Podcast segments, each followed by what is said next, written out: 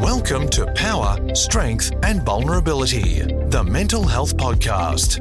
It's time to make mental health a normal conversation with your host, Shane Kelton. Welcome to another podcast, Power, Strength, and Vulnerability. Today, I'm your host, Shane Kelton. Better put that in there. You probably should know by now. But um, today's guest is, uh, well, firstly, I asked Tommy Little to come on, and he said no. So I got the next best thing in uh, Evan Hocking. So welcome, Evan. Yeah, Celts, thanks for having me, mate. Obviously, a few people have gone, who the hell's Evan Hocking? But uh, by the end of this, you'll find out and you'll, uh, yeah, you'll probably uh, start packing out my uh, comedy festival shows. Hopefully, So, hopefully yeah. that's what we can get out of this. That's it, Um, mate. so you have got a podcast called Down on One Knee. Um, firstly, subscribe to those that are out there listening. Go and have a listen to it. Um, I haven't. I'll be honest. I haven't listened to these ones. I listened to your old ones. Um, tell us a little bit about that first of of all. Well, the podcast, uh, a, few, a few years ago, I was doing a podcast, maybe a year ago. It was called Unnecessary Noise with Buddha. Uh, when I was in, living in Port Douglas, I had a radio show up there, um, and I thought I'll carry it on. With a bit of podcast seemed to be the thing to do. Yeah, it is. So. Everyone's got one. Yeah, yeah. So half an hour each week, I was just sort of just stream of consciousness, just saying what had what had happened to me that week, what was annoying me, what was I found funny. Yeah. Um, yeah, but then last year, I well, I was saving, I was saving for a for a for a ring to propose to a well, lucky or unlucky lady, depending on how you view me. Um, so I was, I was working pretty full time on a job site, so I sort of um, yeah, the time wise and just getting my head around doing half an hour half an hour a week probably wasn't there. Doing a few other things, so I thought I got the idea from a mate who's uh, quit alcohol, Yeah. and he does five minutes a day just talking about. uh, It's called "I'm Quitting Alcohol." His name's Dave Boyle. Check it out. He's uh, he's a funny comedian, and Yeah. He's, yeah. his, his podcast is uh, so he just deals with, and it probably fits into the mental health Yeah. thing. Him him talking about how he's feeling, uh, and he was one of these guys who, uh, like, like I can drink, and I sometimes I think I drink too much, but I don't really stuff up. I don't really stuff up too much. Like sometimes it just. Like I'll wake up in the morning and go, I've done something stupid here, and everyone will go, Nah, you're a bloody hilarious. I'm like, Oh, Jesus. Means I've got to keep drinking. Yeah. So it's not like I do something stupid and go, you, You're an animal, mate. you got to get off the piss. Yeah. you're the so- opposite. Everyone wants you to keep going. He, he, he, he's a menace. Yeah. So, so he thought, yeah, for, for his family, like he's got a wife and a kid, for his family, his mental health, uh, he thought he better get off the grog. So I think he's about 168 days or something off, Yeah. off the grog. And so I thought maybe something different would be I'll count down 400 days till I get married. So, um, so like some days, uh, you know, there's not much happening. There's not much happening, you know. But I'm sure, you know, once you get down to 100 days to go, uh, Shit starts hitting the shit fan. starts hitting the fan where, you know, you don't have enough money to pay for the wedding. Uh, she, she still hasn't picked a dress. Um, and you haven't picked a suit, and she's I grilling you picked a about suit. that. She's grilling me about that. Uh, the guest list is 180. We're trying to get that down. Um, so, and also it was, you know, maybe a way to create uh, material. Yeah. So, you know, you might pick something, and five minutes a day, it's not as um, daunting as, Yeah. say, half an hour a week. You Yeah. go, okay, I've got to talk for half an hour and come up where five minutes a day, you go, I'll just get through this five minutes. And uh, yeah, so it was good, good way to. So check it out, down on one knee. I think I'm at 280 days to go. I- I've, I've still got to upload a few this afternoon. Yeah, said 200, 208. Saturday was 281 days to go. Grandma's dress. Oh yeah, so she um what's that? She she went dress shopping on Friday and she went dress shopping on Friday and I think she's narrowed it down to three dresses she likes, but she contemplated the idea of wearing her grandma's dress. Is, is that a bit weird? I, don't know. I think Do it's a bit weird, mate. Do I wear my grandpa's jock strap or something? his, his big Y fronts or yeah. So and what hap- like then like later that night I'm I'm taking her grandma's dress off her. Is that like is that a bit? oh, Maybe I'll get the false teeth out or something. So Yeah, I don't know. I think that's. I know it's very sentimental, but is, is there other ways we can Yeah, I think get a bit of sentiment than Yeah. wearing your grandma's dress? Yeah, this isn't usually a ring or something. Yeah, like you melt down a ring or something of theirs, but maybe not the dress. But anyway, so that's As that's she's happy. Yeah, as long as she's happy. So she's still working out bridesmaids and all that. So yeah, we've teed up music. So like I said, check it out. It's all Yeah. uh, it's all a bit of fun. Well, it's probably going to be good for other people going through that engagement stage as well because they can sort of understand that there's a bit of, I mean, humour behind it, but also stress isn't just alone theirs. Hmm. Other people are going through it as well. So it might actually, if you're engaged or Yeah. plan to be engaged, maybe listen to it as well. So That's right. You don't yeah. feel like you're the only. Or, or if you thing. got any advice, uh, hit me up and uh, let me know how I should be dealing with it. But at, at the moment, it's not too bad. I think. Uh, and, and with the 180, we wanted to get down to 120. We looked at the list and we just go, well, if, if you can't get it down, you can't get it down. Yeah. Like if, if that's as many people you invite, you know, and just see what happens. Sh- share their meals. That's right. Yeah, yeah. You only get uh, you, you get you either get an entree or a main. So whatever you Up want. to you. Fight, Yeah. fight to the Hunger Yeah. Game style. That's right. Now, um, podcast aside for now, um, tell we'll, we'll talk a little bit about your childhood. Um, what was that? What was that like? Um, Mm.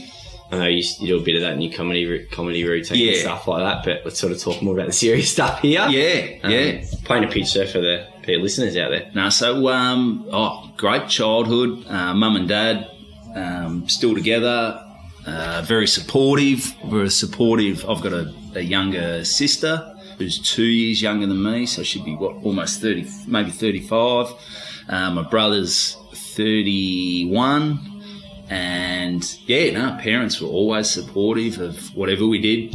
Um, Dad would even go watch my sister's netball, which he, he start abusing the umpires and whatever. No, he's a very passionate man. He is a very A passionate, very man. passionate man, and um, you know, like sometimes you, you you have a bit of a laugh and a joke about how passionate he is, but um, then you talk to other people whose parents weren't there, and Yeah. you just and you just think, geez, you wouldn't have it any other way. You you love that your parents, you know, and as much as you butt heads and clash clash with me old man during your teen years, I mean, it was you know, I, I look back now and think, geez, I would have been a smart ass. Well, you don't think it at the time. I have no doubt you would But smart. yeah, yeah, yeah. And, and I know now, I'm 37, and I see young kids around about 16, 17, and they think they're so good. And I'm like, get some life experience, you little fucker. And uh, But that was yeah, you. That was me. That was me. So you knew you knew everything, and uh, yeah, you couldn't be told you were wrong. And yeah, so so no Got, parents. got along with your whole family, brother, sister. Yeah. Um, Yep. You're pretty good at sport. Yeah, we've always been uh, sporty family. Um, football was the main one. Yeah. Yeah, so always played, always played football. Um, through uh, a bit of junior footy. Started at Mooroolbark, um, went through the like Eastern Ranges underage, and ended up at Oakleigh Chargers under 18s. Then went over to Port Melbourne. Um, so I was driving from Mooroolbark to Port Melbourne four times a four times a week. Yeah, which, back, uh, back then would have been a fair drive. yeah, it was in, fair in, in an old yeah. HZ Ute that was uh, prone to breaking down. And uh, yeah, I know one time the Ute uh, at Port Melbourne footy ground, it, oh, just the gearbox, it had a dodgy gearbox and it got jammed. Um, I just couldn't couldn't start it or whatever. And uh, Dad had to drive out and he used a screwdriver to sort of as a gear stick to go through the gears on the way home. Um, but yeah, the thing was, I got I got locked in the ground, like 'cause I was just sitting, I was just sitting in my ute. It must have got to about nine thirty at night or something, and uh, the general managers thought, "Oh yeah, someone's left their car here." And just locked up. yeah, so Dad rocks up and goes, "Where are you?" I said, "Oh, I'm in the I'm in, I'm in the ground." He goes, "Well, well mate, the like the gates are locked." I said, "No, what? Are you serious?" So I had to ring the bloke. He had to come down and uh, open it up. But uh, yeah, the number of times Dad bailed me out with that ute because he told me not to buy it, but uh, obviously, yeah, like I said, eighteen, I knew everything. Yeah. So uh, I ended up buying the ute, and uh, two and a half years later, I was sitting out the front of mum and dad's place with an Road with his sticker on it, and uh, dad was there, just yeah, I told you so. So yeah, no, but mum and dad, they've always been great and still are. Yeah. They love. I don't have kids, but my sister's, she's got two now, and they love being grandparents. and Yeah. Always still go watch um, my brother was playing footy. Um, yeah, they go camping. I Yeah. think this weekend, cup weekend, they're up camping with my sister and um, her partner, and yeah, love getting away, catching up with the fam. So they've always been there. Yeah, Yeah. So you are a comedian. That's your number one Yep. priority. Yep. Uh, when did you first think I want to be a comedian, or that's what I want to do? Um, I guess I always. Well, I used to watch. I guess the first DVD I sort of watched Stan. Oh well, I used to listen to a bit of Triple J, and I remember Adam and Wil in the mornings. I, I think I went to a few comedy nights. Triple J put on with maybe like Charlie Pickering, um, Terry Siakis, and you know you listen to Merrick and Rosso on Drive. Yeah. Um, so I sort of enjoyed it there, but I never really did anything about it. Um, and then I used, oh, then you'd watch a bit of Carl Barron. I got into Arj Barker.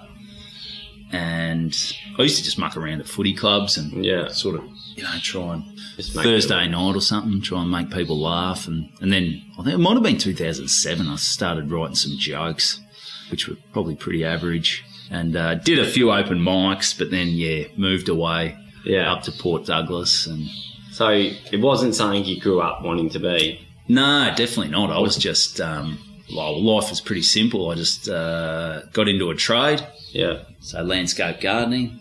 Uh, I was playing football, and my life revolved around working, Footy. training for footy, playing footy, getting drunk after footy, Yeah. And, then uh, doing it all again. Doing it all again. I was a pretty, but I still kept myself fit. I was always fit, um, and that's what my life revolved around was staying fit, hanging out with my mates, working. Um, always been a pretty good worker. You know, I guess some comedians are like, oh, I couldn't do anything else. Where I've done probably more than yeah. I've done landscape gardening. Um, I did a resort management course, dive instructing, pool technician, sprinkler fitting. Yeah, whatever, whatever. I'll have a crack at whatever. Well, sprinkler fitting was part of your deal at Wanda, wasn't it? Yeah, I sort of got the job. I oh, Mooroolbark actually. I came Oh, to okay. Mooroolbark first. Yeah, back to Mooroolbark and yeah, got a got a job sprinkler fitting, but yeah, didn't didn't really enjoy it. Ah, good Yeah. money in that too. So Yeah, well, that's what people say, don't they? Oh, good trade to get into, but uh, yeah, maybe I didn't find that. yeah. um, so what what was your? I mean, you did a few open mics. What was that like? What was that experience like? Was it fun? Was it were you shitting yourself? Um, yeah, no, a bit of both. I guess early on, yeah, shitting yourself. Um, just, I guess when you first start as well, it's just remembering all your jokes, and you and- you're not really worried about how you are on. You're just trying to remember your jokes. That's that's a, and even still, sometimes you, you rock up to a gig and you go, Jesus, what are my jokes? And you've got to go through your phone again and go, oh yeah, there's that joke, there's that joke. But you know, you sort of get on stage now, and you, yeah, you've you've sort of built up, and you know, I've got to keep writing and Yeah, yeah. build up my material. But yeah, you get to a point now where you've got certain jokes you go to or whatever. Yeah, you go to get out of jail. Mm. But then, then there's the stress of you know you look at people who've been doing it for I've been doing it well I'd, I, I sort of say seven years because once I moved back to Melbourne I got back the end of 2011 and I used to sort of muck around at Mooroolbark in 2012 but then I didn't probably start gigging till the end of 2012 so that's probably about seven years ago um, I basically started again Yeah. no material um, just jumping up at open mics and yeah, when you're doing a 10 o'clock on a Tuesday and there's five, oh, there's seven comedians in the crowd and two punters, it's, uh, it's pretty, uh, I think that's more daunting than having 400 people. Yeah, yeah. Well, you got these seven comedians who know what they're doing, or Yeah, know what they're We're doing. just looking at you, judging you. Yeah. Yeah. So, Um, what was it, what was it like having Port Douglas on the radio and stuff like that? And was that really like the first time you, I guess, had that space to that freedom and yeah. So it was just, it was just a local radio station. You basically had free reign. So you could sort of, I started off doing it with a mate. yeah, which was good fun. And then he, uh, well, he probably got a bit lazy and said, uh, "I can't commit to." Because I'd I'd rock up at the radio and he, he'd just go, "Oh, what are we what are we doing today, mate? What are we doing today?" I said, "Oh, well, I'll do this, I'll do that, I'll, and then I'll lead you in here." Do, he goes, "Yep, sweet, mate." He'd, sometimes he's just laying on the couch going, "Yep, yeah, whatever." good talker though, good talker. So he was good. He was good fun. Um, and then he just said, "Oh, yeah," he, he got over it. So I did it uh, on my own for maybe a year, Yeah. over a year. So that that was good to sort of I mean, you've always got a bit of music you can just chuck on Yeah. to get you out of get you out of trouble. if, uh, if there's a bit of dead air or you don't know what you don't know what you're coming up with next, but no, that was good fun just to you know, do some voices and characters and Experiment. experiment. Um, but even still, there, I was as far as comedy wise, I wasn't really pushing any. I was just probably too committed to my football. And, Yeah. um, yeah, I was captain of the footy side up there, and yeah, the radio was just something to a bit of fun on the side. Whereas, yeah, I didn't really stand up wise. I didn't really do anything. Yeah. not really. No. No. So came back and I obviously got to experience the comedy in Moorbuck and for me, I think I was, what, how, am I, what am I now? How old were you? So I was uh, I was thirty. Yeah, 30, um, and I was seven years, 24. So I thought Yeah. you were the funniest thing in the world. used to bring your signs down and Oh yeah, yeah. yeah, the jokes, the jokes were, it was one or two jokes every week over the year, but we, we loved it. Yeah. And I mean, you came to, I don't know if you remember this, but I'm going to sort of put myself out there as the reason you are where you are. But I remember you asked, can I come to have a gig at with, uh, with Dave O'Neill? It was Des Dowling and Des Brad Dowling, Oakes. yeah. that actually popped up on me um, on me Facebook memories. Hi, how you Um, yeah, good, good. Alicia's Um, just walked in, by the way. And yeah, yeah, yeah. We're just sit at the table here. It's uh, not some studio or anything. We're just uh, just, In a just having a chat at the uh, dinner table. So yeah. um, that was around before, but yeah, well, that popped up in my seven year like the memories on Yeah. Facebook. Yeah, me, Des Dowling, Dave O'Neill, and Oaksy. and yeah. you know them pretty well. Yeah, well, I book a lot of them for gigs. Yeah. actually, uh, f- yeah. Well, Des, he also he's got a company where he he books comedians, and uh, Dave's busy, and yeah, and Oaksy became a bit of a mentor. Actually, I still, I still chat with Oaks. Oh, I chat with all of them. Um, yeah, they're good blokes, and it was good good of them to let me Yeah, jump up. Yeah, when I remember asking, and they're like, "Oh, I don't know, we don't usually do this." Yeah, yeah. Said, "Oh, just five minutes." So yeah, and you had your five minutes, and they were they were probably a bit blown away. Well, Dave, yeah, you were speaking about it the other day. He said, um, yeah, sometimes you throw people up and it's all this racist, homophobic, or Yeah. whatever. You just never know what you're going to get. And Dave actually goes, oh, no, you're actually quite good. Yeah. He, he put me on, he runs a room every now and then. On at the moment, um, the Grandview in Yeah. Fairfield called Yeah. Dave O'Neill's Funhouse. And he chucked me up a few months later in December Yeah. with, uh, with Hughesy.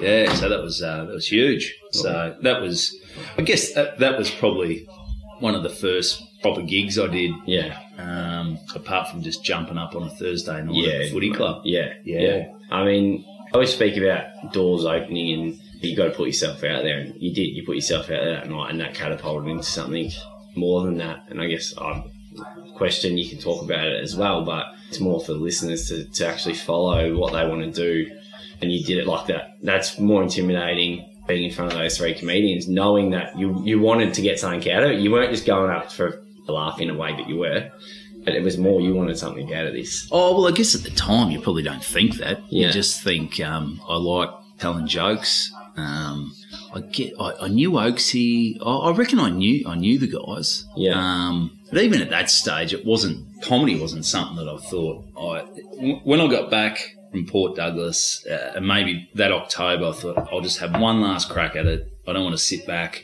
and say, "Oh, I should have. I should have done it." Um, so yeah, at the time, I didn't know that that would lead to anything, Yeah. and, you know, it, it led to sort of one gig. Yeah, Um, I think that's the thing with comedy as well.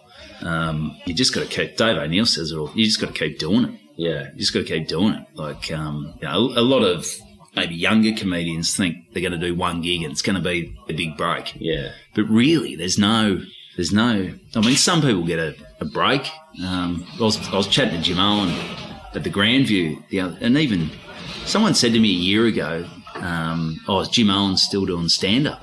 I go, "Well, yeah, he's one of the biggest yeah, comedians in the world." I said, "Oh, we just haven't seen him on TV." And I think that's a lot of people's perception is if you're not on TV, you're not. you're not doing stand up. Whereas, um, you know, Hughesy went off the radio for a while to focus on stand up. Yeah. I think Dave Thornton, he's gone off the radio to focus on stand up. Because a lot of the, select, the the people on TV and radio, th- their first thing they wanted to do is stand up. Yeah, You know, yeah. so that's uh, stand up leads to other things. Um, whereas, yeah, it was just interesting to see people's perception if you're not seen, you're if not, you're not on TV or you're not on radio, what are they? are they still doing stand up?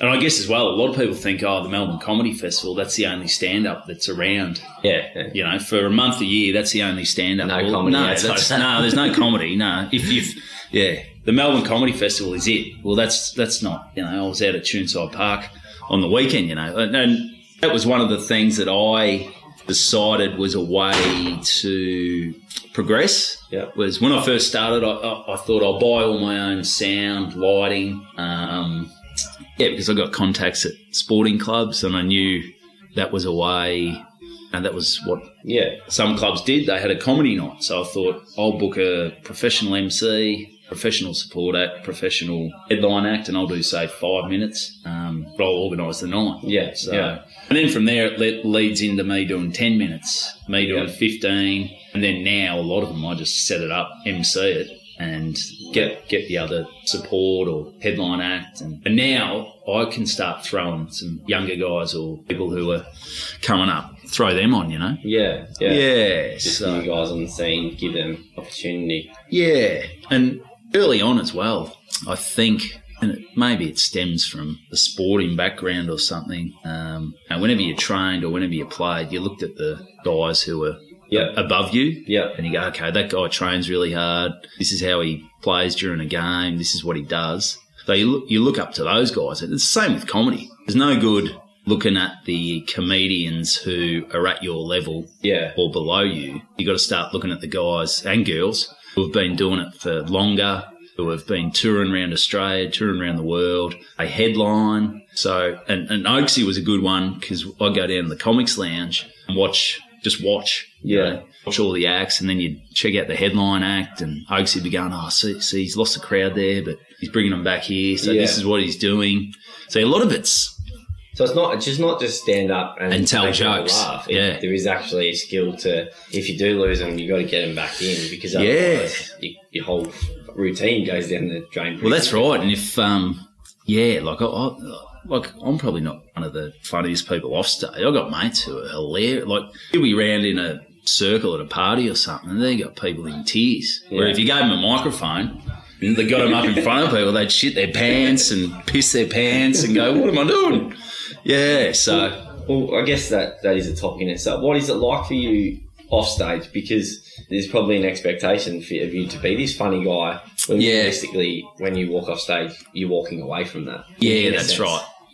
Well, I think as well when it becomes your job, like, and, and when I first started, uh, you know, when I was say two, three, four, five years in, still no real expectation because you just you're five years in, Yeah, um, and um, everyone's you're still learning now, but all of a sudden, um, yeah, it's like it's like anything you do. Whereas when you're first doing it, it's all new, and you know, traveling up country yeah, with with mates was always good fun. And sometimes, sometimes now you go, oh god, I got to drive all the way. So so all of a sudden, um, no, but you got to perform when you're up there, Yeah. and you've still got to do the job and. Yeah, it can be. Sometimes it can be a pain in the ass, but still, you still love it. Yeah, yeah. And and then if you put it, if you know, would you rather do that or would you rather be on a job site busting your balls? And you go, yeah, I'll I'll drive four hours for a gig, no worries. yeah. Yeah, so um, I think I might have got a bit off track there. What was the question? What was the question again? I was going, where's he going with it? Yeah, I, Um, uh, yeah, like what's the- what the expectation is if you walk off stage. And, oh, off stage. I mean, every comedian would have it. You would expect them to be funny yeah, in, in those circle situations when you Yes. it's it's acting on stage. It's a performance. yeah. And some some some some people don't change. Yep. Some some some comics are always on. Yep. Others, it is a bit of an act. Um, but sometimes you just get to a point where you're sick of dealing with people. Sometimes, well, you do love doing the sporting clubs, but sometimes, you know, when you're packing up the gear at, uh, you know, eleven thirty or something, you got all these, Hey, mate, I've got a bloody joke for you, champion. You can bloody use this, and some joke you've heard thirty-five times. Dad- you know how it's dad go- joke. Yeah, dad joke, and you're like, yeah, okay, mate, yeah, yeah, yeah. Hell yeah, But the next one. you still you still enjoy that. Um, and I, I must admit, I have found, I don't know, because I've gotten older or something, um, I found, and once I moved back to Melbourne as well, uh, the lifestyles, I, I felt I was probably most, I, as com- place I was most comfortable was probably Port Douglas because it was just, um, it was the first time I moved out of home. I was sort of standing on my own two feet. Yeah. You know, I loved. Um, it was just my relaxed lifestyle. Yeah. Like I've still got a pretty Aussie accent, but geez, like we, we did a gig up there, me, uh, Chris Franklin, and Oaksy a few months ago, and it was almost like I went back into that North Queensland because I said, Jesus Christ, like it was almost like my, my ochre accent Yeah. had just gone up hundred percent. Your other personality. Geez, you're nice and relaxed now. I'm, I'm, I'm talking. Jeez, oh, I'm hard enough to understand as it is, but uh, yeah, anyway, oh yeah, g'day, mate. How you going, knackers? And that, like, I'd sort of gone back into that. Yeah. I felt that's who who who I am, but obviously in Melbourne, it's a bit different when you're More, more Talking. proper. yeah, it can be, especially when you're doing a room in Brunswick full of hipsters or something like that. You go, they are not going to understand one word that I'm saying. And, and then also off stage, when it comes to, and we might mention this later on, once it, it does become your job, uh, sometimes you forget about the reason you got into it and the enjoyment you get out of it. Yeah. And all of a sudden, in the back of your mind, um, off stage, you, you got to, you, oh, I don't have a gig for, a paid gig for two weeks. I've got to organise a gig. And sometimes I'll be driving in the car with all that going through your head, going, I've got to organise a comedian for here. I've got to write this, work on this new joke. I've got to um, design this poster for a gig. Um, they got about five, six, who knows? I mean, different things. And I'm sure a lot of people like that, whether you own your own business or whether you got kids. Yeah. Um, everyone's got their own stuff where you've got that much stuff going through your head. Some, you know, you drive something. you go, I don't even remember driving here. And, you know, I was listening to a podcast on the way here, and about 15 minutes in, I had to go back. I go, oh, I've not Listen to one listened to one minute of it. I don't know what, what is going on. What So, podcast is this Yeah, even what podcast is this? So, um, Listen to yourself. Yeah, yeah, the voices in my head. I was just listening to those. So, uh, Well, it's all about that, and I guess everyone does have that in a way that stress of what's next. But you know, even you look at chippies and crickies and stuff like that. They're usually the jobs don't last one day. yeah, It's not it's not a three hour event. It's usually maybe even a couple of days. yeah, So they've got that leeway of having jobs lined up one after another. Yeah. as, as you've spoken about, potentially you might have a gig for three weeks. So it's Yeah. like, shit, what's the next yeah. thing am I going to do? Yeah. What's that like? Is that is that a new stress? Is that an anxiety that you've, I guess, now got in your older age? Yeah, definitely, definitely. Uh, I was talking to my fiance because she, she's a doctor and she's constantly, uh, and I, I don't know, I must commend doctors for what they do because, yeah, it's, it's amazing. And, and one of the things, people think doctors, as soon as they're qualified, are making massive Yeah. money and you know I know I know some of her family think that I know you know the outside perception is she's she's loaded because she's three years out but you know she's doing massive overtime. She's you know probably doesn't get um, she does a great job. And Yeah. you know sometimes she's treated like shit. Yeah. um, and she at the moment she's on a one year contract. She started a one year contract. So she's stressing oh I've only got a one year contract. And I was sort of said to her I said well sometimes we've got one night. Yeah, yeah, you know, so you do one gig, and you know that doesn't necessarily lead to more work. I mean, you hope it does, yeah, but it's not like uh, you still got to follow up. Like, so you try and keep, I try and keep all the contacts I've had over the years, and you just see if if they enjoyed the night, just go, oh, do you want to do another comedy night? Yeah. And they'll go, yeah, no worries. So, but I guess the stress is, yeah, I think now I'm going to a wedding on the weekend, so I'm not working this weekend. Uh, then I'm going to Bali for a few days.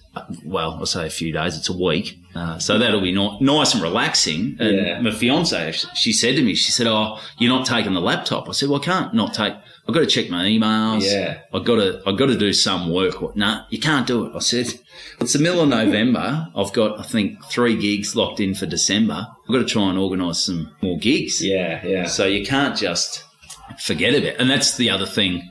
I guess being a comedian, it's like you've got your own business. And anyone who's small, has got their own business. You never switch off. No, you have to. No. It has to be something there. I mean, if you book yourself out a year in advance, then so be it. You probably put a laptop. Yeah. What's the realistic chances of that happening Yeah, that's in your right. industry? Yeah, The only the only people that have that is people that are on TV and radio, where they've got that job, and then I guess the other stuff will just come here and and, there. and people have got agents. Um, there's some agents around, and, and you're a comedian who's got an agent. It, it can, I think it probably is easier because you've got people finding gigs for you. But and I, I sort of weigh up now.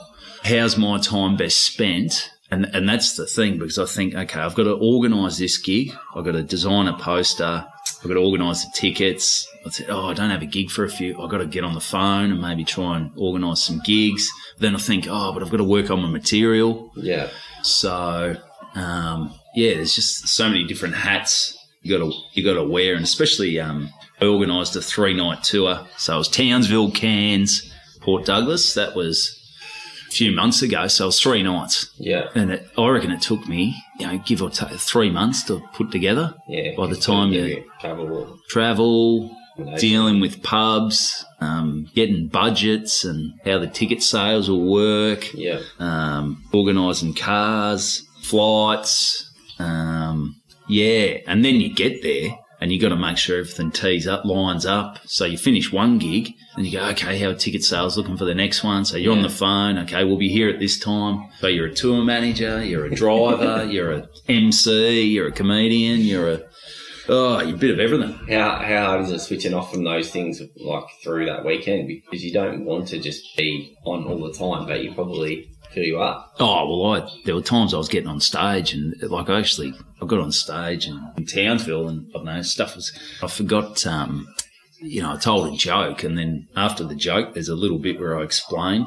So the joke is, um, what happened was it's, um, yeah, it, it's one of the old jokes I've been telling it for years. Is um, I um, I tried one of Jamie Oliver's uh, 30 minute meals. I stuffed it up. I ended up with 14 bowls of two minute noodles. Yeah, So, and obviously, I just stopped the joke there, and everyone's going, "Well, that's only 28 minutes," yeah, and that's usually the bit where I explain the joke after. But I just left that off because I must have been thinking about something else. Or- else, yeah. and I got off stage, and Franklin came on. He goes, "Mate, you didn't, you didn't finish the rest of the joke, mate. It was only 20." I go, "Oh yeah, I didn't," but I must have uh, been stressing about you know, the upcoming gigs or something else about. Yeah, Well, I do a lot of public speaking, and um, when I get off stage, and if I miss something that I think's important, like what's what I, I kind of put the pressure on myself, like shit, shouldn't have done that. What's it like for you if you do walk off stage and you know you've maybe knocked up a couple of jokes, and is there the worry that oh shit, the audience is going to think badly on me, give me bad reviews? and Yeah. I guess. I guess the thing about that is as well, like especially when you're not a name comedian, and um, I guess you're always like someone who does have a profile. Uh, they've probably got a bit more leeway. Yeah. You know, if someone goes, "Oh, here's Jimeoin" or "Here's Hughesy," all of a sudden people go, "Wow, yeah, oh yeah, I know them." Yeah. Yeah. So all of a sudden they've got a bit more time. Whereas they go, oh, here's Evan Hocking. And they're like, who the fuck is Evan Hocking? Who's this? And, and sometimes they don't even know you're a comedian. You know? They're like, oh, is this guy? Oh, he's doing comedy. Okay, right. Is he serious? No, what's he? Is he a TED? Is this a TED talk? And go, oh, no, he's telling jokes. Yeah. So, so yeah, when you when you first get up, yeah, you just got to be funny straight away. But sometimes you lose you lose your first few minutes because Yeah. people are realizing that you get thrown into. I did a gig yesterday with the Melbourne Cup Calcutta um, down in Geelong, and you know sometimes the sound's not great or the intro's terrible, and yeah, I guess. Um, uh, so I've gone off track again there, mate. I've, uh, Go wherever you like with it. yeah, so you, you do, and you get off stage and you start going, "Oh, was that all right?" And I think you got to put pressure on yourself, but also sometimes you just got to go. It is what it is. Yeah. Um, yeah, as long as, as long as there's something in there, as long as you don't just stink it up. Yeah. But yeah, but there's times where you know it's inevitable that that'll happen. Like I've booked comedians who are 30 year veterans who are some of the best comedians er, in the world and toured the UK and headlined all over the world, and then you book them for a gig. And because the sound's not right and people are talking at the back, no, Yeah. no one can hear them. They go, oh, geez, the comedian wasn't very good. but it's I said, well, it's not. He's he or she is one of the best comedians that's going around. You know, they've thirty years experience, but if the sound's not right that's one of the things that'll stuff you up, but it makes you look terrible. Yeah, yeah. The sound's not so right. outside factors that There's outside factors. I guess that's one of the one of the stresses or anxieties when you turn up to a gig, yeah, Yeah, especially if you don't don't have a name. yeah, You know, so people, uh, okay, say, say for instance, Dave O'Neill had a bad gig, you know, but D- Dave O'Neill, he'll still get work. yeah, Like yeah. that's not gonna that's not gonna affect it. Whereas if Evan Hocking has a bad gig, that could stop me potentially getting a gig there ever. yeah, Yeah. Because Yeah. you're not that name. Because I'm not that name. I just go, oh, yeah. But I guess the good thing is sometimes they just forget comedians' names. So if you have a shit one, just go, oh, what was the comedian's? Yeah, I don't remember. And then they Yeah. book you again. They book me again and go, when you that comedian? I said, nah, that was some other bloke. Yeah. brother. That was my brother. Yeah. Um, so you, mentioned um, off podcast before about uh, holiday and the anxiety that you went through. Just explain that and where it came from. And Yeah, so I, I went full time with stand up in I think it might have been September 2015. I said I was um I was getting a few I was knocking back gigs, uh, day gigs, uh, weekend gigs sometimes. Was going on a few road trips and I got to a point where I was sort of making up shit to the boss saying that uh, oh yeah, I'm just catching up with mates. I'm going, yeah, I'd do gigs or whatever, and I thought, oh, oh, I can't, I can't do that. yeah, Um, and ideally, it would have been great if I could have gone casual with work. I was doing sprinkler fitting, um, but yeah, you can't can't work like that. So Yeah. I said, all right, bugger this. I'll I'll have a crack at doing it full time, see what happens. Um, so that was 2015, and I reckon it was three years ago. I was I was overseas in the Philippines and. I'm trying to think what stresses or th- I think 2016 I was living in the city in a two bedroom apartment right right in the city and I don't think that was the best uh, living environment. I mean my housemate was fine, uh, I was relaxed, but just that for, I don't think inner city city livings for There's me. something happening. There's always something happening, but there was nowhere to really like you'd go down the lift, you'd walk out onto you know right near Queen Vic Market. There's just so much stuff happening, but, and I was probably drinking too much. I wasn't eating properly, um, and I, I went on a holiday. Uh, me and the Nelson twins had just started uh, recording podcasts, and uh, one of the stress was was you know you record these podcasts, then you gave it to a sound person, an engineer to sort of um, edit it and get it back out. So you know, I wanted to get the podcast out pretty quick, Yeah. but it was taking weeks to sort of get it done because this dude was busy. And um, yeah, so I was overseas. So I was stressing about that. I think it was a build up of drinking too much. I was definitely drinking too much in the Philippines. And That's pretty normal. that's pretty normal. Yeah, yeah. So I I just woke up one morning and went for a walk along the beach with uh, Kristen, my girlfriend, girlfriend who's now fiance, and it was almost like like everything was like the sun was just like so bright and like people were sort of running past. I sort of couldn't focus on anything. It just it was just this weird feeling, and we went to breakfast. And I'd been crook a few days before. We had a bit of food poisoning, but just one day where I was in bed and I thought, oh, maybe it's just a bit of that. She thought that as well. Um, yeah, but then, so I went and slept for a bit after breakfast just to maybe sleep it off or Yeah. whatever. And then I went down to the pool and I still didn't feel right. I sort of, and then it was almost like I lost my senses in a way. I was trying to get back up to the room and I sort of, I really had to think where, how to get back up there. It was like I wasn't taking on information or whatever. Yeah, brain wasn't functioning. Yeah, brain wasn't functioning. I thought, oh, maybe it's just, you know. So I just, I didn't drink for the rest of the trip, and I sort of, I got back, Kristen thought, you know, maybe I got a bug or something. Uh, we'd eaten, we'd eaten some like some live pig that sort of got. Oh, one night I got that pissed. We we um, ate this pig. We were staying on a boat or whatever, Yeah, yeah. and um, yeah, they went to some village. They got this pig, and then they ended up killing the pig. And we cooked it that night. And uh, I'd been drinking rum since about twelve on the boat or whatever. And uh, they cooked this pig. We didn't eat till twelve, and I've just woke up sort of blacked out in the morning. I'm going, oh, I didn't even get to eat the pig. I said, no, you ate each of it. I'm like, Jesus Christ. Yeah, so I don't know how I got. So that that was a pretty solid night. So I was definitely drinking too much. Um, but got back, and she thought it was just some travel bugs. I went to a travel doctor, checked that out because I was still, and it was like I was, um, it's just memory. You're in a trance sort of state, was it? It was, um, yeah, a, a little bit. Yeah, it was almost like, like you'd be talk. I'd be talking to someone, almost like I was outside my body. Just, Yeah, yeah. just looking at it, going like, "Oh, what's going on?" And, like I wasn't taking on information, and I was, and then I went and saw a neuroscientist or something. They did scans on my brain. I thought maybe I've got a bloody brain hemorrhage or Yeah. something like that. And no, that came up clear, and it's sort of, and then I had like this mini panic attack. I thought I was having a heart attack. I drove out Berwick and I had to come back, and I was sort of driving, and like it was almost like it was that I was in the Philippines again, where everything was going real quick. Couldn't really focus on anything, so I'm driving.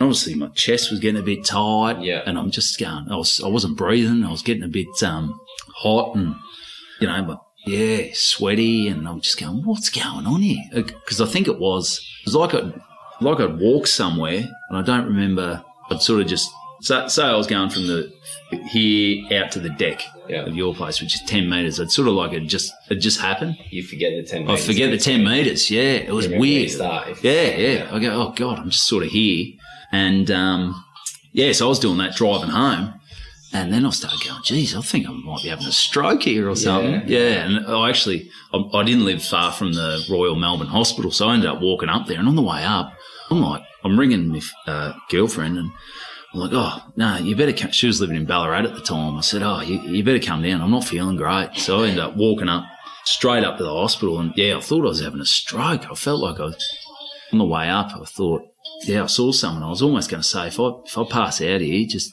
call an ambulance. Yeah, Yeah, I got in there and waited there for about two hours and they did all these tests and said, no, you're fine. You're fine. You just, and they reckon it's just stress. Stress. It's maybe just a build up of The amount of build up of stress just. it's sort of everything. Um, and I'd never been like that. Yeah. I'd, I'd always been chilled out. Really, oh, ever? How relaxed is ever? Yeah, I, yeah. I don't know. Maybe it's all this stuff that you, you are relaxed on the outside, but inside you just maybe I was dealing with it with alcohol. Um, and yeah, so since then, it's sort of gone through patches where sometimes, yeah, I'll get really anxious before a gig, I'll get really stressed. Um, some days where you just go, oh, fucking, what's the point of any of this? You Yeah. know? And maybe it's getting older. Um, I, I sort of joke around that I've started surfing again and Yeah. I sort of joke around that I'm going through a midlife crisis. I reckon I definitely am. yeah. Like, because I think I've got to a point now where I'm not playing football anymore, so I'm not exercising. Yeah. I'm yeah. not running. My knees are knackered. Um, so I'm looking for different things I can do to stay active because I was always active. And then once I stopped playing sport, maybe that was a factor to um, Yeah. To being stressed or Yeah, well, um, obviously, exercise has massive health benefits physically Yeah. and uh, mentally and emotionally. Probably, and that's probably what some people are listening to right now going, fuck, that was me. As soon as I stopped footy, yeah, started stressing about shit I didn't stress about. yeah. Kind of thing. I think as well, yeah, maybe maybe it's an identity thing as well because you know for however many years I played football, oh, I was Evan the footballer or whatever, and all of a sudden at thirty you're trying to do stand up and you're starting, you know, fresh again. So Yeah. you're starting your life again, You're no starting you're starting a career again. Yeah. Um, you know, you mentioned, you know, you tried acting and that. And, you know, I guess, uh, you know, a lot of my friends, they've got no idea. Like comedians, people don't understand comedy. Like they go, like, you know, you do all these open mics and you're out till 12 o'clock midweek Yeah. for a five minute spot. And when most people are in bed, they've, uh, you know, people do a day's work, get home, have dinner, watch TV. They'll be in bed by 8.30, 9 o'clock. Whereas I'd do a day's work. I'd have something to eat. If I was tired, I'd have a little snooze and then I'd go out and I'd have to hang out at a, an open mic night for Dingy. three, bar. four hours. You get into bed at 12, o- 12 o'clock, one, and sort of after you've done that, it takes a bit of time to, you don't go straight to Yeah, sleep. you got to unwind. So yeah, so sometimes you know you're getting five hours or something like that, and and then you got your mum going, "Oh, you're getting paid for this?" You get, I said, "Well, no, I've only been doing it for a year." Yeah. Yeah. Yeah, So so that's, there's that stress as well. there's that stress where people going, "What are you doing?" You know, you don't have a regular life. Like no, we're still just renting. Yeah. I'm 37 and I'm, I'm renting, and you think, you know, friends have got houses, kids, families, um, you know, probably earn, earning more money, and you just so you got you got that stress. But and I think sometimes I think my life would be so much simpler if I just got a job on a building site. I worked seven to whatever time they work till, and you know, you you get your super, Yeah. you get your holidays. But then I think, oh, I couldn't do it every day. I, I remember when I was sprinkler fitting, like I reckon for the last few months, I used to just, the alarm would go off. I'd just go, fuck this. I was hating it. I was hating Yeah. it. So, It, comedy is what you want to do. It's it's it's you. It's Mm. just it's now learning, I guess, with anxiety and stress and how to manage that and still be a good comedian yeah. or, or just a comedian. I And I think just life in general just gets, you know, whether it's comedy, whether it's you're an accountant, whether you're, whatever you do, yeah, I think it's just as you get older, you, some people deal with it better, and, you know, and and sometimes I guess when you're creative as well, you think, oh, you constantly want to be creating stuff and doing things, and something doesn't work, or you just time gets away, and you go, oh, I didn't do that, or yeah, so you start stressing about that. yeah, Whereas some people, it's easy. You can just clock on, you clock off, then you come home, and you know, you just depends what you want to do yeah, in life, I guess. You know, obviously your your um, life path has changed as well from how it was five or ten years ago. yeah, dramatically. Yeah. So um, yeah, I guess I guess with you, I mean, you do joke about um, there being to your comedy shows. You do joke about your friends getting married and having kids and stuff like that. But there is a there is a seriousness and expectation that you've got to follow that same path. But that not might be your path. I mean, what's that like for you? Because you do joke about it, but there's obviously a serious side to that. Yeah. Well, you start. I guess the serious thing is, yeah, you start thinking. So I'm 37 and. Uh, my fiance's 32, and she's she started thinking. She goes, "Oh, geez, you're gonna have to maybe get your bloody you know, go into a jar and get it put in a freezer or something. And I, I've done that before, but you've got to do it medically and Yeah. It's yeah, it's a bit different. but um, and, you know, she she's stressed as well because uh, her sister passed away when she was younger from cystic fibrosis, so she went and got tested for that. And she thought if I was a carrier for that, you know, then you maybe wouldn't want to have kids if if, Yeah. if they were a chance of um, developing or having cystic fibrosis. Yeah, Um, I think it's never too late to have kids, but also people say have kids, but uh, sometimes I, when you're young kids. Yeah, when you're having kids, but sometimes, I don't know, maybe this is getting a bit deep, but you start looking at, you know, and I'm, I'm not someone who stresses about climate change and Yeah, things like yeah. that, but you start looking at the way of the world sometimes, you go, fuck, do you really want to bring a kid in? Yeah, yeah, You know, and that, and that might be a little bit deep or a little bit negative, but, you know, like, those thoughts do. Right? those thoughts do, yeah. you want to protect. You don't want to. But and then you think, okay, if you have one kid, you want them to have a brother and a sister, a brother or a sister, and you think, okay, so t- so I'm 37, so I get married. I'm 38 when I get married. We don't even know where we'll be living. Yeah, So realistically, I could be 40 by the time I have my first kid. I go, okay, then do you want another one? So say 42, 43. Who knows? Dude, I can't wait till you have kids and they're smart asses to you in 10 years. Well, they'll just be able to run away. I'll be in a wheelchair. They won't be able to. I can't do it. I, I, I sort of joke that by the time I have kids, it's going to be too dangerous to play that game. Pull my finger. You remember your dad used to pull my finger. Like I'll do that and shit me yeah, pants. genuinely shit your pants. Yeah. Ah. So Okay, is there anything else you want to talk about over the, history before we talk about um, what what's in the future for you and stuff like that? Um, I guess I guess this has been pretty relaxed and pretty chill, and I think um, talking about it does. Like, like I said, I wouldn't say I've got depression. I, I've probably got a bit of anxiety, um, stress. I'm sure a lot of people like that.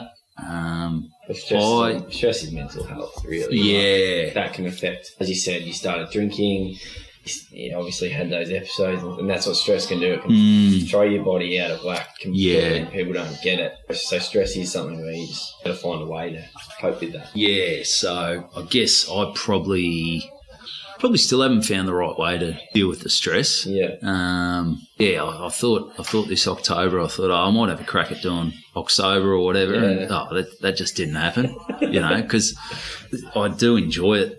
I enjoy having a drink. Yeah. Um, and um, but also I know if uh, I've got things to do the next day, if I drink, you know, it's not happening. Yeah. So yeah, I really have to yeah look at maybe cutting back on drinking, get out, exercise, and what I've found as well, uh, comedy in a way is it can be there can be a negative. You know, there's a lot of bitchiness. Yeah. I guess that's life Yeah. Yeah. whether it's at work, at your works, work, or you know, parents or different parents bitching behind people's back. I think what you have to do is surround yourself with people, and you've done it. You surround yourself with people who you enjoy hanging out with, who you know they're going to be honest with you, Yeah.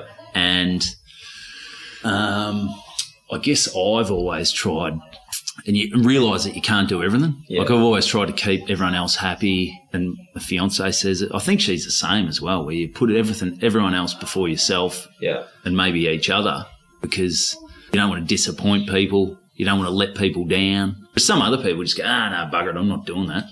Whereas I'm like, yeah, no, whatever I can do to help. Yeah. If- yeah. And I think sometimes you just got to, you just got to go, no, I can't do this. Um, uh, so that exercise, um, lost train of thought again, mate. just uh, going round and round and round. But Uh, but that's that, that's I mean that's what happens when you talk about this stuff. Sometimes you, Yeah. you lose your train of thought because it's not something you talk about all the time. Mm. Something you kind of internalise and just try and deal with the best you can. So um, the question, I guess, was like, what is there anything else you want to talk about? And, you know, what message do you want to get across to maybe oh, aspiring comedians, aspiring performers about the real anxiety and stresses that come with it? Like, yes, every job has it, but yeah, um, and I know they want to go down that path, but Yeah. chat about that.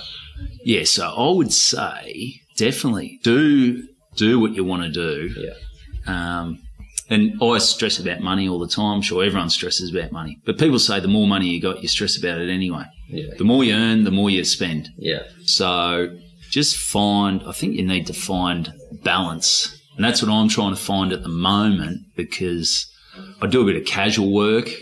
Then what I've found is I'll do a day's work and I'm, you know, I'm thinking, ah, I could be spending my time better by making a few calls, organising some gigs, yeah, writing jokes. All of a sudden, the money I'm earning there, but I'm starting to stress that that's a day wasted. Yeah, I could put yeah. it towards comedy. yeah, Um, as far as, I guess as well with stand up, anything creative, you you put yourself out there for people to you're getting judged every day. Like if you're on a building site and you have a shit day, you know the boss might know, yeah, the other apprentice might know, but really no one really. Oh, you had a shit day. No, was just because I didn't get enough sleep or whatever. But you know, you have a shit day as a as a comedian. four hundred people. Well, 400 people going, oh, well, he was shit. yeah, You know, yeah. no one's going on a building site going, Jesus, you were shit today, mate.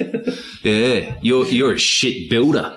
You know, where people come up and go, Oh, he's not that. You know, one person saying you're not funny can just kill you. You're like, Yeah. oh, you, what the? F- I'm funny. yeah, yeah, yeah That's your job. Yeah, you're yeah, yeah. But I actually, I've, I've got a little um, a comedian mate. It was Oaksy actually. Someone had this uh, saying that they put up on on social media. So here we go. So this this is for any artists or musos out there. So musicians, artists, theatre people are among the strongest and bravest people on the face of the earth. In one year, they face daily rejection by people more than what others live an entire life. Every day, they face the financial challenge of living a freelance lifestyle, the disrespect of people who think they should find a real job, and their own fear of no longer working in the future. Every day, they have to ignore the possibility that the vision they dedicated their lives to is an impossible dream. With every note, opera, or performance, expose themselves emotionally and physically, risking criticism and arbitrary judgments. Every year that passes, many of them look at how their peers achieve the goals of a normal life the car, the family, the house, the savings. Why? Because artists are willing to give their entire life to one moment, to that tune, to that sentence, to that agree- agreement, or to that interpretation that will touch the soul of the public. It's getting real deep here. Um, artists are people who tasted the juice of life at the crystalline moment where they let their creative spirit out and touch someone else's heart. At that moment, they were closer to magic, God, and perfection than anyone else could have. and in their hearts they know that devote to that moment is worth more than a thousand whole lives. That's David Eckhart. I don't know who he is, but I thought that was something that uh, I don't usually get into those quotes or whatever, but um, yeah, I thought that was something that um, resonates I with. saw, I saw you smile through that, and like obviously that's because I mean there was certain sentences in there where what you're doing is you are going out performing and you're trying to make other people happy. Mm, mm. So in essence, if you get that person to turn around and say, "Oh shit, you're not funny," you're actually going because you're trying to make people happy. Yeah. you're like, "Shit, I've failed in making this person Yeah. smile and feel good about themselves." Because that's in essence what comedy is. Comedy and music Mm. is making people feel better more than what they might internally. Yeah, and sometimes it's just hope, hoping they can forget for however long. If you're up there for half an hour or you're putting on a comedy night like we did at Tuneside on the weekend, that two hours or whatever, people just go and they forget about their shitty job. Yeah, They forget about you know the the kids that's crook or Yeah. something like that. Yeah. Troubles, so you're taking troubles. people away from you know from their, their problems in a way. so then when you get that negative feedback, you probably think, like, ah, Jesus. Yeah, it's, Yeah. it's not. It's not. You're, some some of it is shit. I'm not funny, but the other part of it is I'm not actually helping them, which is what I would like to do as well. There's mm. two parts to it. And I guess it's like anything. Like people say, "Oh, I don't care what people think," but everyone deep down Yeah, cares what people think. yeah, So if you get, you know, that one person who's not laughing, you're like, you, you focus on them more than the people who are laughing. yeah. There might be you're like, sixty people laughing at one. yeah, one not laughing. Why aren't you laughing, you fucker? Yeah. Some people just don't laugh out loud. Yeah. they're Inside, they go, inside. this is great. Yeah. yeah. we'll start laughing, would you? so, yeah. Um, what's next for you? I mean, there's a couple of gigs coming up. Yeah. Podcasts, getting married. Podcast, getting married, but it's just, it's as we've been taught, it's just back to the grind. Yeah. Um, uh, just looking to book, so not only gigs for myself, but uh, I started. Well, one of the Nelson twins, Justin Nelson, he came up with the idea of the Aussie Pub Comedy Tour. Yeah. So that's something that's been going for almost two years. Um, so I just keep working on trying to push that. Because I guess you get to a point where you know it's, it's probably easy to sell that concept than Yeah, than sell myself. Yeah, you know, yeah. because people go, "Oh, who's who's Evan Hocking?" Yeah, and so and eventually that that'll grow, but it just Yeah. takes it takes time. So if you go to the Aussie Pub Comedy Tour, we can get this act, that act. Um, it's a whole show. yeah, Yeah, so we're looking to sell. We're going to get that out there. Just keep doing the podcast. The podcast is good fun because um, it's a way of just talking through things.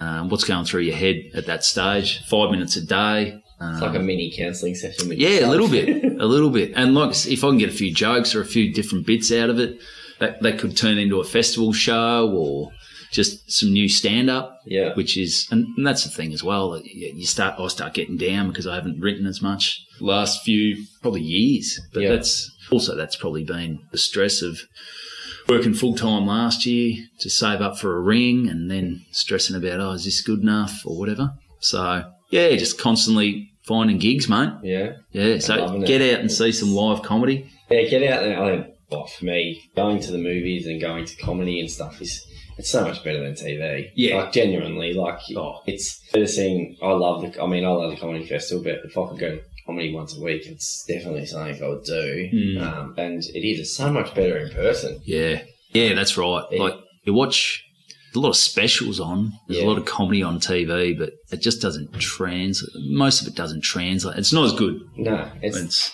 when you're there. It's. I mean, I've seen people that don't laugh when they watch TV. Yeah. and I've seen one person especially genuinely laugh out loud in hysterics for 40 minutes and I've never seen them laugh before with watching a TV or a Mm. comedian on TV. It just changes, you, you, you just get more out of it. So if you're listening, bloody go see him. Um, you can come see him on February 16th. Give him, give my career game a plug here. yeah, do it. So everyone's going to be uh, coming out with someone else. hopefully. Yeah, I'll, t- I'll organise another comedian for you. Yeah, um, on February 16th at East Ringwood, we're got an all-star cricket match. And uh, well, I will touch on that. You've done a bit of work with Dwayne Paisley, Yes. who uh, who is Who- one of the sponsors and one of the Well, players. he's he's one of the blokes who's always on. He never shuts up. Yeah, he doesn't. never shuts up. And uh, yeah, so I sort of help him out, doing a bit of landscaping here and there. And a lot of the time I am sometimes Dwayne thinking, fuck, I should, I should be writing jokes now. But uh, it is good to get out. I enjoy it because I, I did landscaping. It's good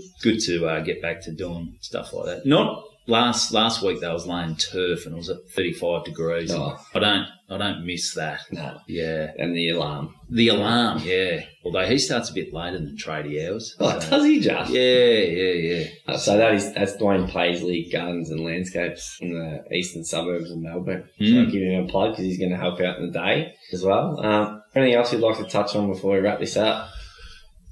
Uh, what I'd say is don't don't do what you think people expect you to do. Yep. Or don't. Um, even now, I'm 37. My fiance's 32. We've got no idea what's, what the next. We don't know where we're going to live next year. We don't know what's going to happen after our wedding. Um, I remember when I first started dating her. One of my mates said because she she does. She's a doctor, so she was studying. She got into it, and then she got placed in Geelong for two years, Ballarat for two years. One of my mates said, "Oh, what are you going to do? You're just going to follow her around?" I said, "Well, yeah, I love her, and Yeah. we'll just make it work." You know, like I mean, it's easy to just stay in the same place, and you know, for some people that's great, Yeah. but yeah, you, you want to keep. I think you want to keep doing things that challenge you. Keep doing things that you know make you a better person. And yeah, I've said if, if you want to do something, like if you're sitting in a job going, "Oh, I can't do this, I can't do that," just work out a way so you can do it. It might be less money, it might be tougher, but I guess at the end you'll um, you know, might get more out of it and become a. I'm not. I'm sounding like a bloody philosopher or something. I don't, Don't do what's don't do normal. what is seen as normal. Yeah, do what you want to do. Follow your own path. Follow your own path. Get out of your comfort zone. You might have to Challenge yourself. might have stopped on comedic stuff and a TED talker. Oh God, that sounded real bloody. Uh, yeah. on that note, on that inspirational stuff from Evan, we'll uh, thank you everyone for coming in today. Thanks for having me, Uh, the drive out here, now you probably go see mate, uh, make the most of the day. Yeah. Well, it's a bit overcast. You know, but just be shitty in Melbourne. What do you expect on a spring day in Melbourne? Yeah. Just be upbeat though. You know, the birds are chirping. Are- We've got birds living in our roof. but mate, birds. That's great. There's rats in the walls. It's great. It's great joining. It's beautiful. No, it's good. But they're actually trying to sell it at the moment, so Oh, probably, yeah. probably don't say where it is. No, it's it's definitely not. No, it's in uh, where are we? Keilor Downs. All right, mate. Thank you for coming on. It was uh, Thanks for having me, absolute mate. pleasure. Thank you. Thanks for listening to Power, Strength, and Vulnerability, the Mental Health Podcast. If anything in this podcast has brought up difficult feelings, please call Lifeline on 131144. For any further information, or if you want to bring your story to life, contact Shane at shane at vitalityfit.com.au. That's V I T A L I T Y F I T T